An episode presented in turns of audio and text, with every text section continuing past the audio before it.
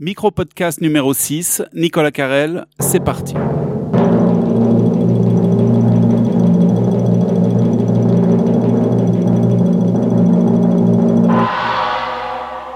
Nous sommes le mardi 29 novembre 2016, nous sommes à la Grange de Dorigny, plus précisément au foyer de la Grange de l'Université de Lausanne. Et j'ai le plaisir de recevoir Simone Audemars, metteur en scène, qui est à la Grange pour le spectacle Lampedusa Snow, qui reprend jeudi 1er décembre après un passage à l'Oriental de Vevey, parce que c'est une coproduction Grange de Dorigny Oriental. Donc la semaine passée à Vevey est reprise maintenant. Donc si vous n'avez pas encore de billets, dépêchez-vous. Donc Lampedusa Snow, cette fin de semaine, c'est du 1er au 3 décembre. Alors j'ai le plaisir de recevoir, disais-je, la metteur en scène ou metteuse en scène, je sais pas comment on dit. Metteuse, c'est affreux. C'est affreux, metteuse. C'est affreux. Alors gardons metteur. Metteur avec E. On peut ajouter le E, bien sûr, mais... Très bien, donc Simone Audemars, bonjour. Bonjour Nicolas. Alors dans ce spectacle qui est pour un acteur joué par Aymeric Trompheo, vous vous attaquez à un texte contemporain écrit par Lina Prosa qui fait partie d'un triptyque théâtral, je crois qu'il s'appelle le triptyque du naufrage. Oui, c'est juste. Et c'est le deuxième volet puisqu'il suit Lampedusa Beach et précède Lampedusa Way. Donc ce texte, pour résumer en quelques mots, il donne à entendre la voix d'un migrant coincé ou parqué de manière absurde avec d'autres migrants dans les Alpes italiennes en attente d'éventuelles prises en charge administratives. Il est proche de la frontière suisse. Alors l'absurdité veut qu'il se retrouve à 1800 mètres d'altitude. D'ailleurs, c'est basé sur une histoire vraie. Et c'est donc un monologue puissant, poétique. C'est une sorte de mélopée funèbre, on pourrait dire, qui met cruellement en exergue les dérives contemporaines quant à la gestion des flux migratoires et à l'inhumanité des politiques d'aujourd'hui. Alors j'emploie le terme mélopée à dessein, puisque outre la musicalité, le côté prose poétique des phrases, l'Antiquité est présente de manière sous-jacente dans le livre, ne serait-ce que par le jeu de miroir, puisque ce personnage, donc le personnage principal, tente de franchir les Alpes en plein hiver, tout comme Hannibal, donc pendant l'Antiquité. Alors évidemment, avec enfin le côté presque, j'allais dire prosaïque ou pas ridicule, mais cruellement ridicule de la chose, c'est qu'évidemment il ne va pas en conquérant, il ne va pas attaquer le cœur de l'empire, puisqu'il va, on imagine, soit dans l'autre sens, soit chercher un point de fuite dans son exil, dans une autre vallée. Donc Simone Audemars, en quoi ce texte est-il important pour vous et pourquoi vous l'avez-vous choisi ? Alors vous avez déjà dit beaucoup de choses qui sont très importantes. Je vais les compléter et puis développer un petit peu ce qui est dit. Tout d'abord, il faut resituer la création de ce texte dans un contexte un tout petit peu plus large. Il y a trois partenaires en fait qui participent à cette aventure, à savoir monter, proposer pour le public de Suisse romande et de France voisine ce triptyque du naufrage, c'est ainsi que le définit Lina Prosa. Ces trois partenaires sont tout d'abord la Comédie de Genève. Hervé Loeschmolle en fait a proposé au deuxième partenaire qui est la Maison des Arts du Léman, avec à sa direction Thierry Massia, et à la compagnie fort au Théâtre du Châtelard, où j'ai la responsabilité du lieu, a proposé à ses deux autres partenaires ce triptyque, en disant il est souhaitable que des passerelles soient réalisées, construites autour du lac. Et voilà un texte qui parle de quelque chose qui est très important, mais on va dire avec la Méditerranée, c'est pas le Léman, mais la Méditerranée qui est au cœur même du thème, puisque effectivement des migrants, c'est le cas de tous les personnages des trois textes, traversent. Le mot Lampedusa est répété dans les trois textes, si ça ne se passe pas. Exactement, mais ils transitent par Lampedusa, donc ils arrivent tous d'Afrique du Nord, mais évidemment ils arrivent de régions beaucoup plus lointaines, hein. Ils se retrouvent à souhaiter traverser et ils arrivent à Lampedusa, et puis après chacun a un destin qui est différent. Donc cette proposition de texte m'a permis de faire un choix parmi les trois textes, et j'ai choisi Lampedusa Snow. Alors pourquoi est-ce que j'ai choisi celui-là et pas les autres ? Oui. Lina Prosa précise quand elle dit triptyque du naufrage, elle en parle de la manière suivante. Elle dit, il y a 3 naufrages.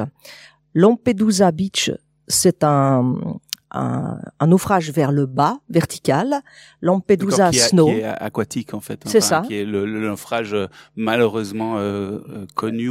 C'est le naufrage au cœur, enfin, au cœur, oui, au cœur de la Méditerranée. Lampedusa Snow, elle le définit comme un autre naufrage vertical, mais vers le haut, c'est-à-dire que le personnage Mohamed va se perdre dans la neige, donc on sent qu'il y a un changement de nature, l'eau s'est transformée en neige, et en fait il est emporté par une avalanche.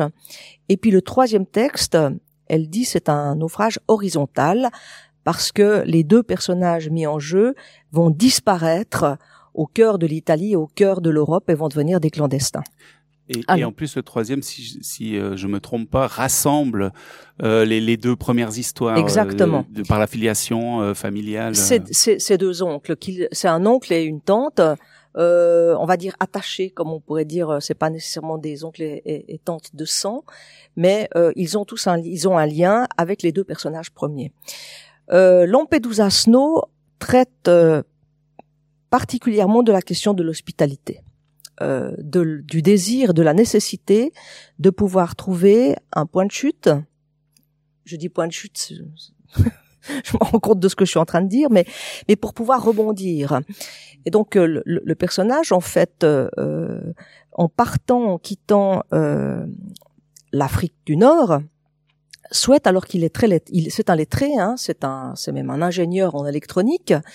Donc il est, ça n'est pas un individu qui est en perdition totale, mais il souhaite partir pour trouver sur ce que Lina Prosa appelle l'empire, dans l'empire, c'est-à-dire l'Europe, un endroit pour pouvoir déployer son activité et retrouver un endroit pour vivre. Donc son acte premier est un acte très positif. C'est une tentative de découverte. Et Lina Prosa dit, nous sommes tous des migrants.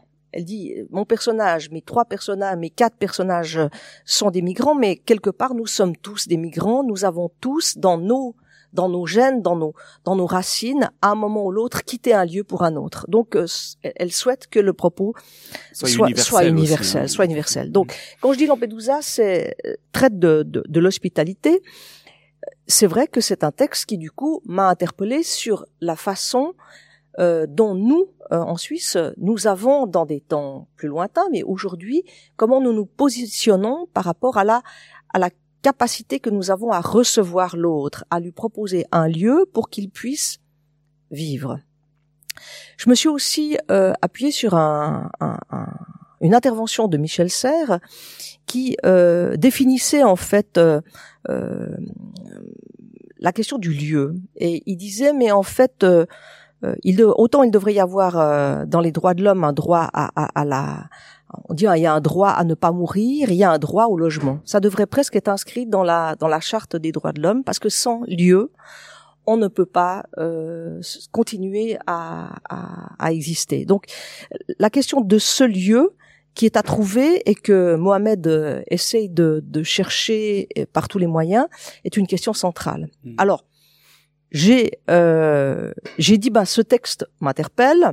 C'est vrai qu'on, l'histoire se situe tout près de la frontière suisse. En fait, pas tout à fait. Il y a quand même quelques vallées avant d'arriver en Suisse. Il s'appuie sur un fait réel, une abomination, à savoir qu'on a parqué, et quand je dis parqué, c'est bien de ça qu'il s'agit, une centaine d'Africains au milieu des Alpes, à 1800 mètres, à plus de 20 kilomètres du premier village, et on les a laissés là dans le froid pendant un certain nombre de mois.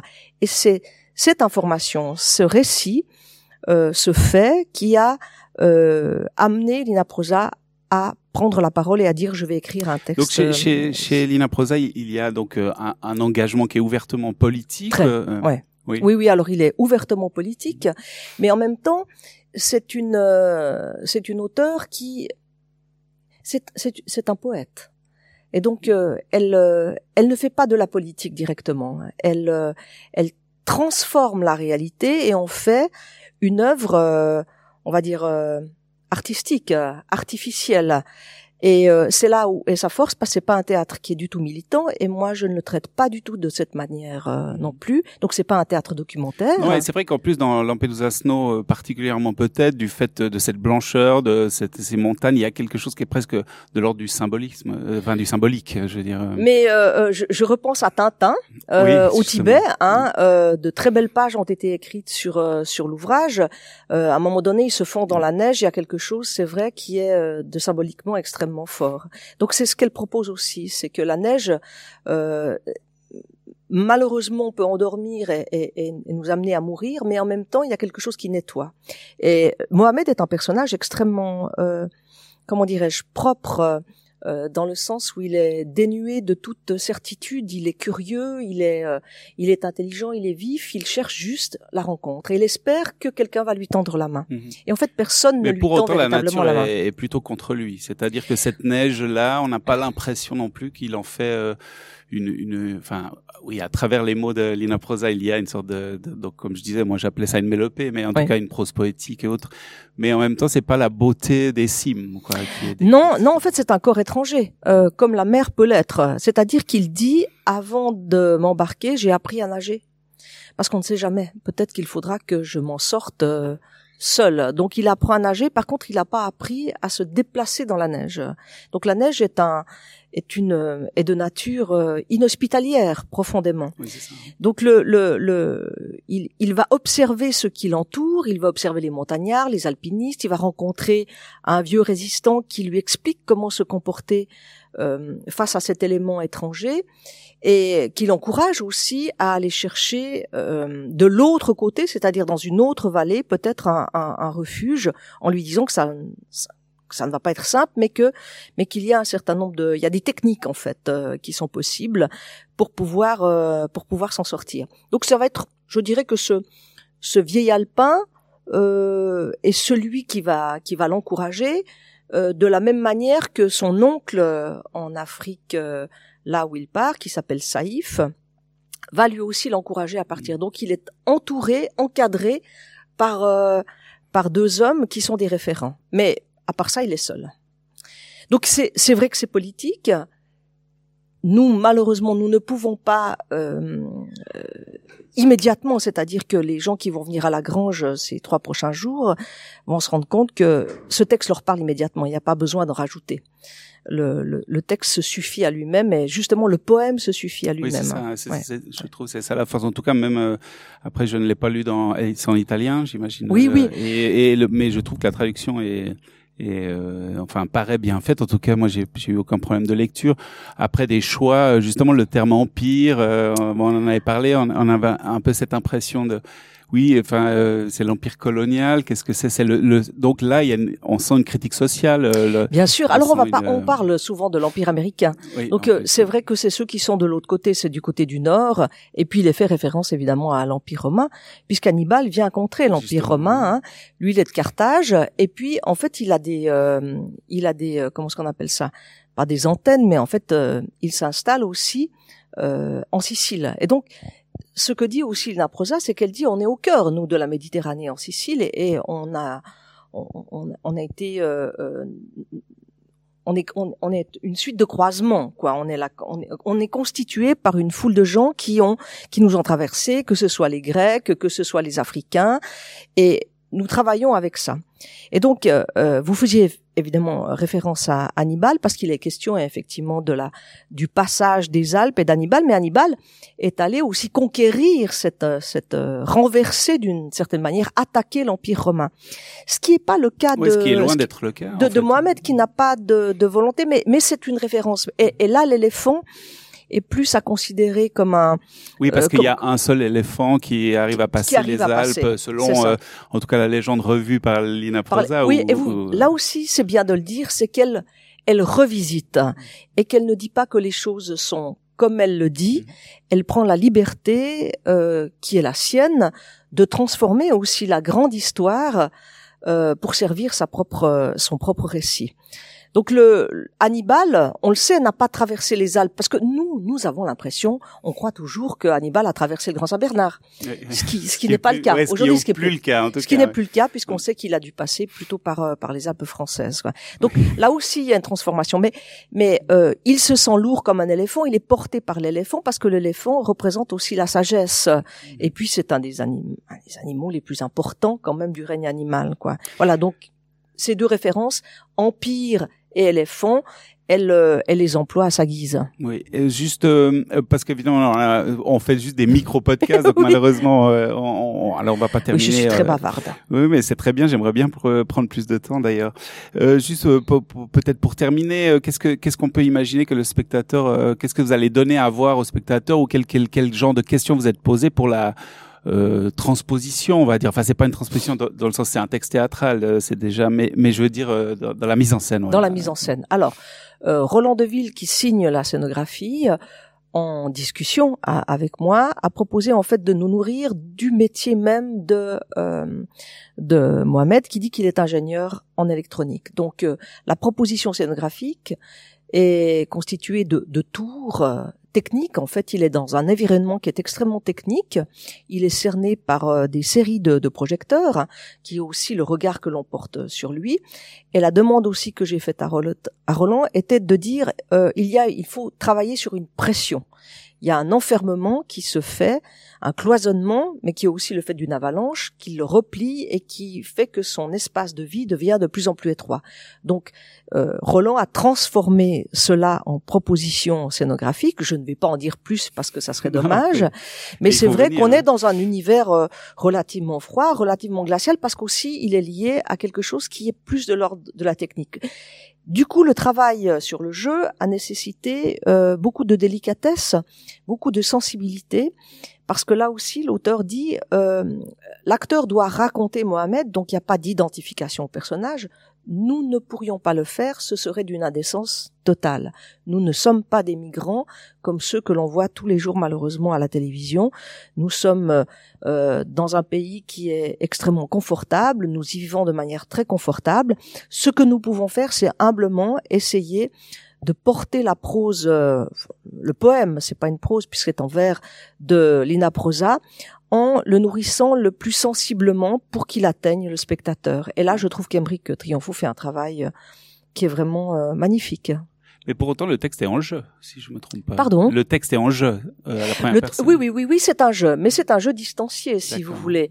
Donc, il a fallu, là, vous mettez le point sur une des difficultés de la réalisation, c'est de manière assez simple faire comprendre qu'il y a une petite distance entre, il y a une prise de rôle, si vous voulez.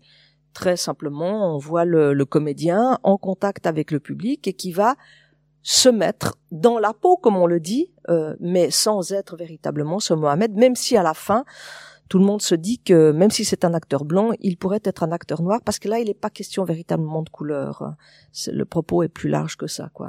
Merci infiniment Simone Audemars. Donc le podcast touche à sa fin. Merci d'avoir accepté l'invitation. Merci beaucoup pour l'invitation. Voilà, alors donc du 1er au 3 décembre au théâtre de la Grange de Dorigny, sur le campus universitaire. Je dirais que si c'est plein, parce que c'est ce qu'on souhaite, c'est que ça soit plein à la Grange. Je rappelle en fait qu'il y a encore deux autres dates au théâtre du Châtelard à Ferney-Voltaire, les 10 et 11 décembre, et que le 10, on pourra écouter dans l'après-midi du samedi à 18h la lecture de Lampedusa Beach qui précédera la réalisation de Lampedusa Snow. Excellent, donc aucune excuse. Merci beaucoup. À bientôt pour un nouvel entretien.